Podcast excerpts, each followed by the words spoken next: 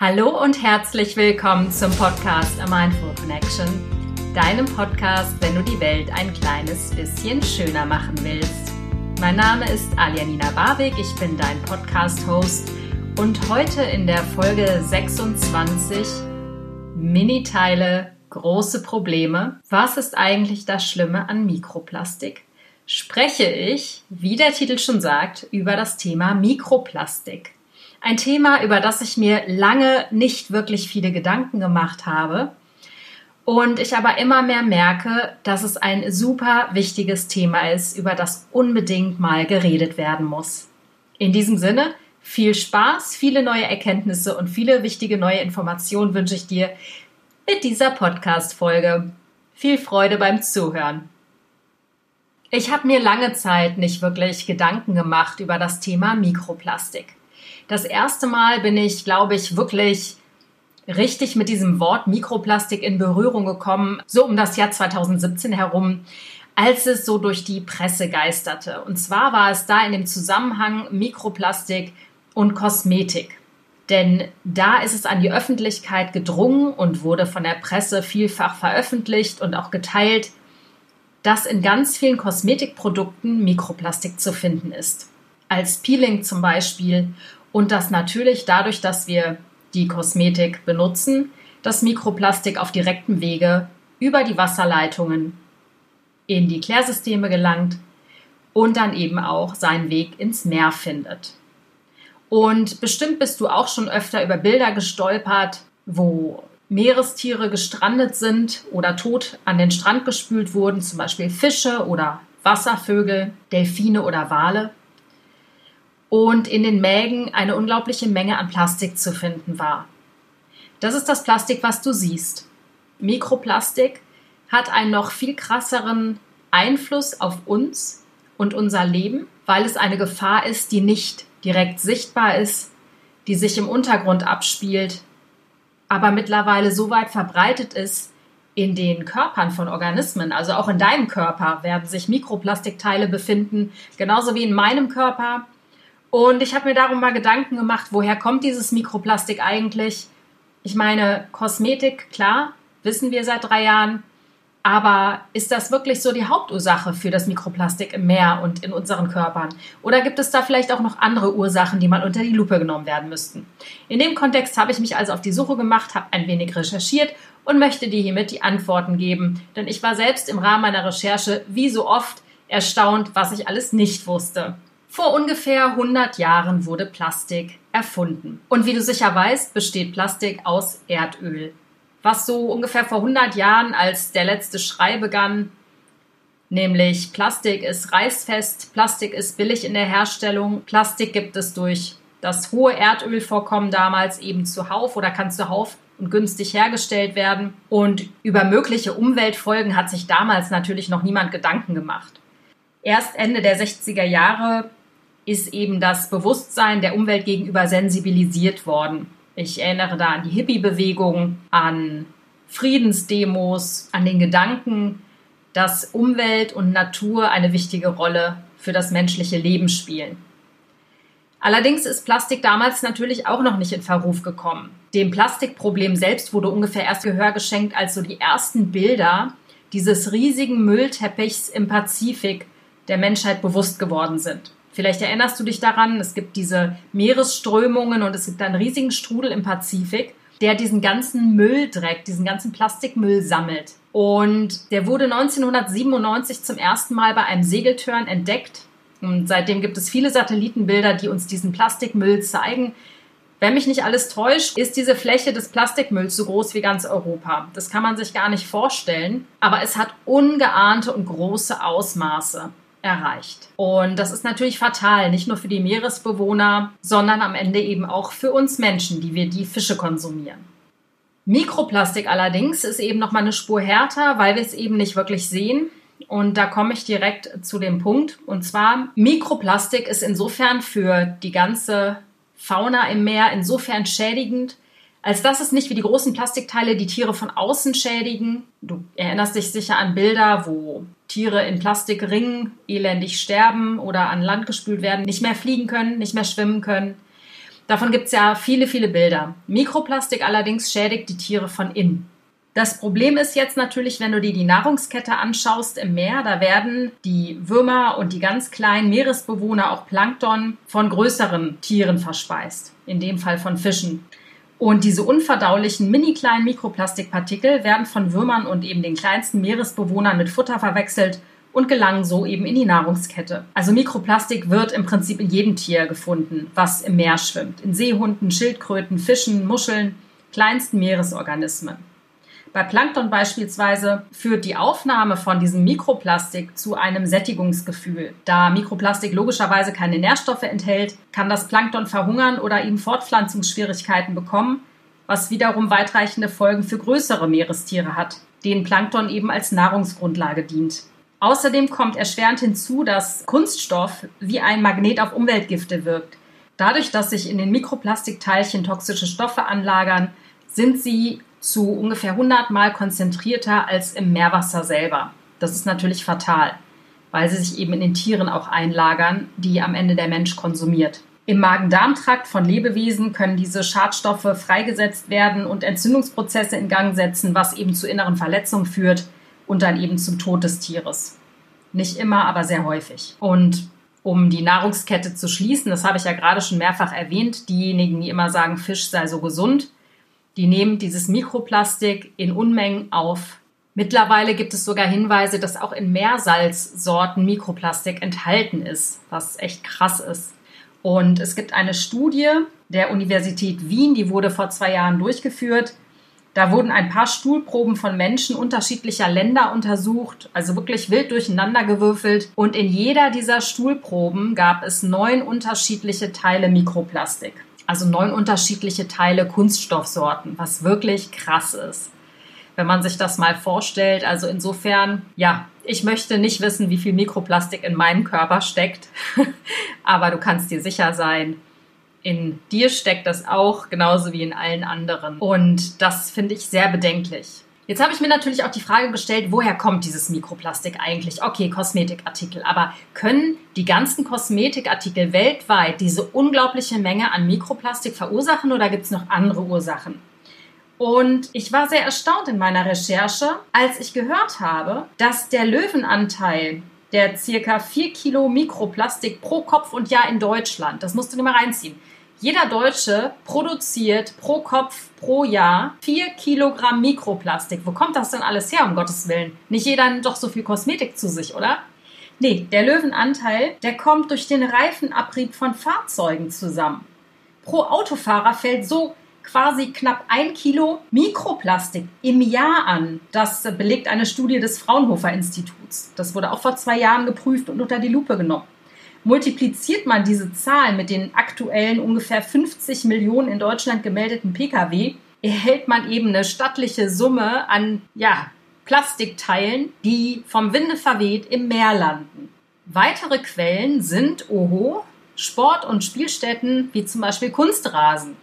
Kunstrasen, der durch den Abrieb dann in den Schuhen hängen bleibt, die wiederum gelangen in den Haushalt, das gelangt wiederum ins Wischwasser und das Wischwasser wird ins Klo geschüttet. Und bums ist es in der Kläranlage im Fluss, im See, im Meer. Jährlich landen in Deutschland 8000 Tonnen von Mikroplastik in die Umwelt. Und das sind Zahlen, da schlackern mir nur die Ohren. Und deswegen finde ich super wichtig, über dieses Thema mal zu reden, weil ich es selbst nicht glauben konnte weil ich mir immer dachte, naja gut, Kosmetik und Mikroplastik, okay, das ist Mist und das ist doof und man kann eben Naturkosmetik nehmen. Aber um all die anderen Dinge habe ich mir überhaupt keine Gedanken gemacht. Vielleicht geht es dir ja ähnlich. Und dir fallen jetzt auch die Augen aus dem Kopf, wenn du mich gerade sprechen hörst. Auch eine weitere große Quelle sind Baustellen, da dort auch kleinste Mikropartikel in die Umwelt gelangen Ganz wichtig ist auch, dass in der Waschmaschine Kunstfasern, gerade Vlies, Fließpullis, dass durch den Abrieb in der Waschmaschine auch unglaublich viele Mengen an Mikroplastik in die Umwelt gelangen. Ich habe mich, wie gesagt, lange mit dem Thema nicht befasst. Ich habe seit einem halben Jahr etwas geholt, was meinen Mikroplastikausstoß in der Waschmaschine verringert. Dazu aber später mehr.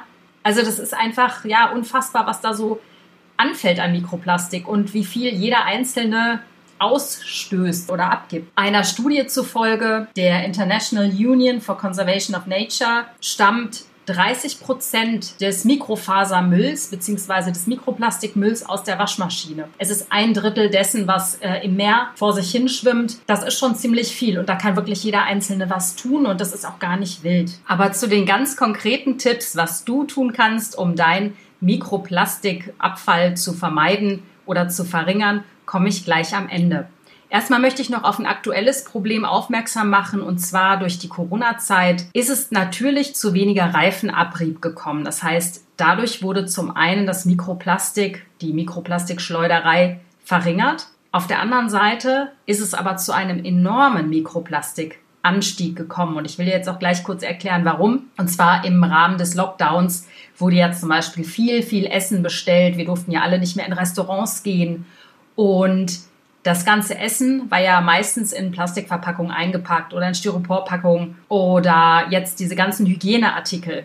Viele haben Plastikhandschuhe gekauft. Die ganzen Einwegmasken haben natürlich auch eine ungeheure Menge an Plastikmüll verursacht, eben dann auch an Mikroplastikmüll oder eben auch der ganze Bedarf bei Ärzten, die ganzen Hygiene-Plastikplan, ja, die ganzen Schutzmaßnahmen. Das besteht ja in erster Linie aus Plastik. Also Corona hat am Ende auch dazu geführt, es gibt jetzt noch keine wirklich belegbaren Zahlen, aber hat am Ende auch dazu geführt, dass der Plastikkonsum eher angestiegen ist, als dass er runtergegangen ist, auch wenn wir viel weniger Auto gefahren sind.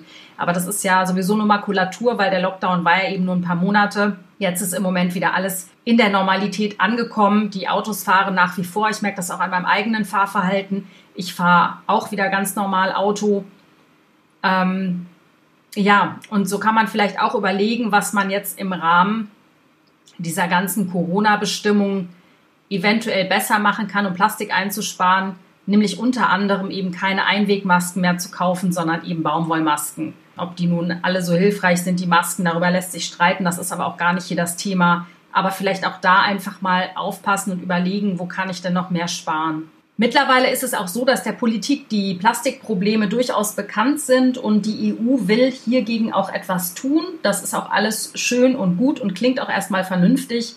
Zum Beispiel will die EU im Jahr 2021 Einwegartikel aus Plastik wie Besteckteller oder eben diese Styroporbehälter verbieten. Und im Bereich Recycling hat es sich die EU zur Aufgabe gemacht, bis 2029 90 Prozent aller Flaschen getrennt zu sammeln eben den Recyclinganteil an Flaschen auf 30 Prozent anzuheben und auch verbesserte Pfandrückerstattungssysteme einzuführen, also eben EU-weit und nicht nur deutschlandweit, weil wir sind da ja sowieso, was Plastik angeht, zumindest vordergründig die Vorreiter. In Deutschland wird ja seit jeher sehr auf Umweltschutz geachtet, zumindest mehr als in den anderen EU-Ländern. Und außerdem sollen eben laut EU-Gesetz, laut neuem EU-Gesetz, die Herstellerinnen des Abfallmülls, des Plastikabfallmülls die Kosten für Abfallbewirtschaftung und Reinigung anteilig tragen. Das ist auch alles super toll und ähm, gar keine Frage. Das sind auf jeden Fall die Bemühungen in die richtige Richtung. Aber ich möchte hier anmerken, dass eben auch gerade in Deutschland dieses ganze Plastikmüllproblem sich erstmal schön anhört. Wir haben das ähm, Pfandsystem, die PET-Flaschen werden eingeschmolzen und wiederverwertet. Aber nichtsdestotrotz ist es genauso wie in der ganzen Fleischindustrie das Problem, dass auch Deutschland ganz viel Plastikverpackung, Plastikmüll ins außereuropäische Ausland bringt und es da eben auf normalen Müllkippen verbrennen lässt. Ich glaube, es ist ein relativ hoher Anteil. Es sind, glaube ich, 30 oder 40 Prozent ähm, des Plastikmülls, der Plastikgeschichten, die da anfallen. Also insofern, das, was die Politik tut, klingt erstmal schön, aber ich finde immer nach wie vor, und du weißt, das ist meine Meinung, der Konsument ist einfach verstärkt gefragt, da eben selbstverantwortlich das Leben und seinen Plastikmüll in die Hand zu nehmen und selbst dafür zu sorgen, weniger Plastik zu kaufen, zu konsumieren. Und wie gesagt, ich glaube, jeder gibt da sein Bestes. Und auch du kannst einige Schritte tun, um deinen Plastikmüll zu reduzieren und damit eben auch, und damit eben auch das Mikroplastik. Jetzt komme ich zu den Tipps, was du tun kannst, um deinen Plastikmüll zu reduzieren und auch weniger Mikroplastik in die Umwelt abzugeben. Punkt Nummer eins, das hatte ich schon mal kurz anklingen lassen, ganz wichtig. Ich hatte ja gesagt, 30 Prozent des Mikroplastiks kommt aus unserer Waschmaschine, was ein extrem großer Anteil ist, den man super simpel reduzieren kann. Und zwar, ich habe seit einem halben Jahr ein Wäschenetz Aber Vorsicht, kein normales Wäschenetz, sondern eins, welches Mikroplastik abfängt. Das kannst du zum Beispiel bei Amazon bestellen. Oder du kaufst es beim Laden deines Vertrauens, wobei ich sagen muss, ich habe es bei Amazon bestellt, weil ich es nirgendwo anders gefunden habe. Es gibt einige Firmen, die vertreiben diese Mikroplastik-Wäschenetze. Ich habe eins von einer Berliner Firma, also auch lokal hergestellt. Guppy Friends heißen die. Guppy wie der Fisch, G-U-P-P-Y und dann Friends. Da kannst du es bestellen. Das kostet so um die 30 Euro. Es ist groß, es ist robust. Also wie gesagt, ich habe es jetzt ein halbes Jahr in meiner Waschmaschine und es filtert wunderbar diese ganzen kleinen Partikel raus. Und ich finde, für 30 Euro kann man sich sowas durchaus kaufen. Das ist ja nun mal kein Preis und ähm, kann damit effektiv seinen Mikroplastikanteil, den man so in die Welt abgibt, verringern. Zur Waschmaschine generell ganz wichtig, verwende keinen Weichspüler, denn Weichspüler ist grundsätzlich kontraproduktiv, weil fast alle Produkte dazu beitragen, dass die Fasern sich eben schneller ablösen von den Kleiderstücken. Ich bin aufgewachsen ohne Weichspüler. Ich hatte immer harte Handtücher, um mich abzutrocknen. Macht auch schöne Haut.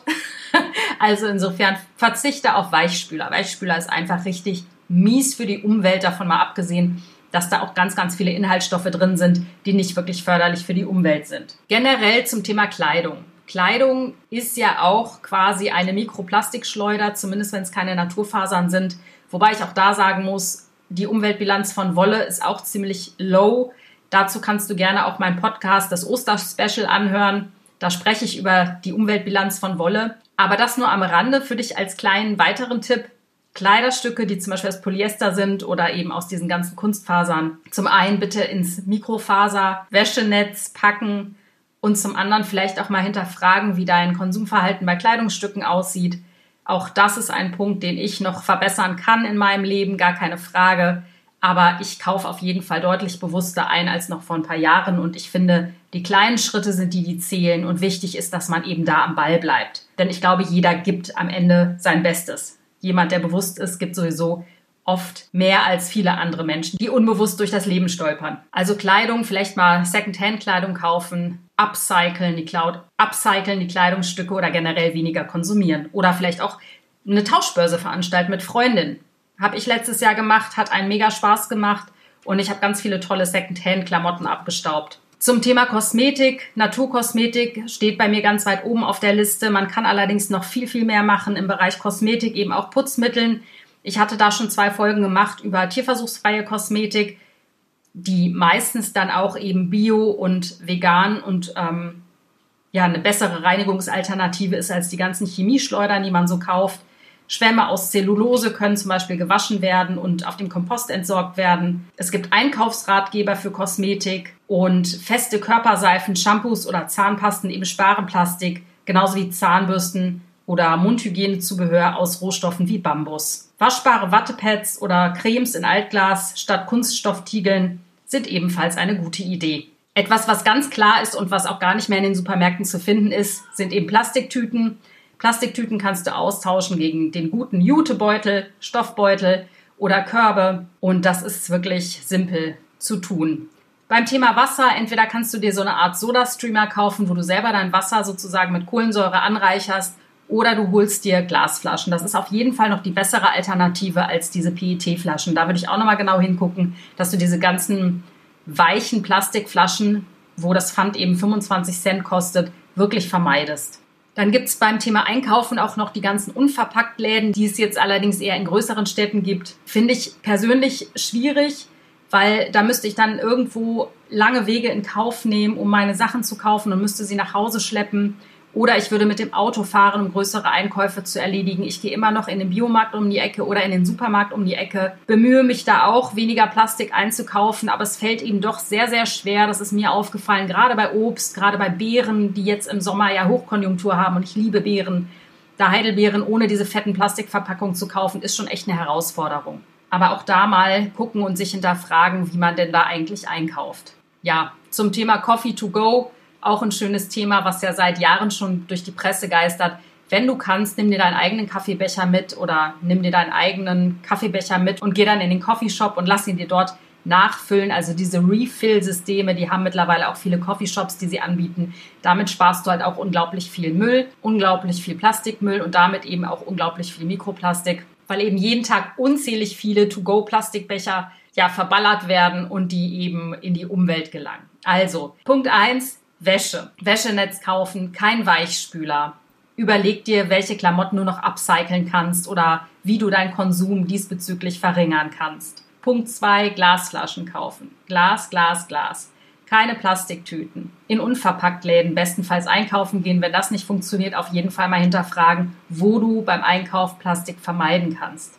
Und beim Thema Kosmetik feste Seifen, festes Shampoo kaufen und auf Naturkosmetik achten. Wie gesagt, hör dir dazu gerne meinen Podcast zum Thema Tierversuche an. Ich habe dazu drei Folgen gemacht und auch auf meinem Blog findest du da Listen, Einkaufslisten, welche Produkte du unbedenklicherweise kaufen kannst und in welchen Naturkosmetikprodukten auf jeden Fall keine Mikroplastikstoffe sind. So, ich hoffe, du fühlst dich ermächtigt und ähm, du wartest nicht darauf, dass die Politik irgendwelche Entscheidungen trifft für dich, sondern dass du selber ganz, ganz viel in der Hand hast. Das ist mir total wichtig, das immer und immer wieder zu betonen.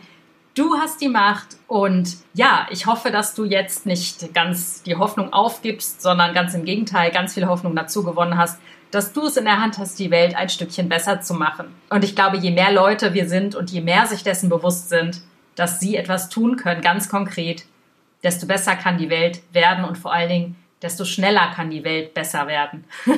in diesem Sinne, ich drücke dich von Herzen und freue mich über eine Bewertung von dir auf iTunes. Ich weiß, das sage ich jedes Mal, aber mach es einfach, das wäre super toll. Und wie immer kannst du mich auf Google, Spotify, Deezer und Konsorten hören oder auf meiner eigenen Website. Tritt meiner Facebook-Gruppe bei, ich freue mich oder abonniere mich bei Instagram at Connection. Ich freue mich auf dich. Hab einen schönen und möglichst plastikfreien Tag. Deine Alia.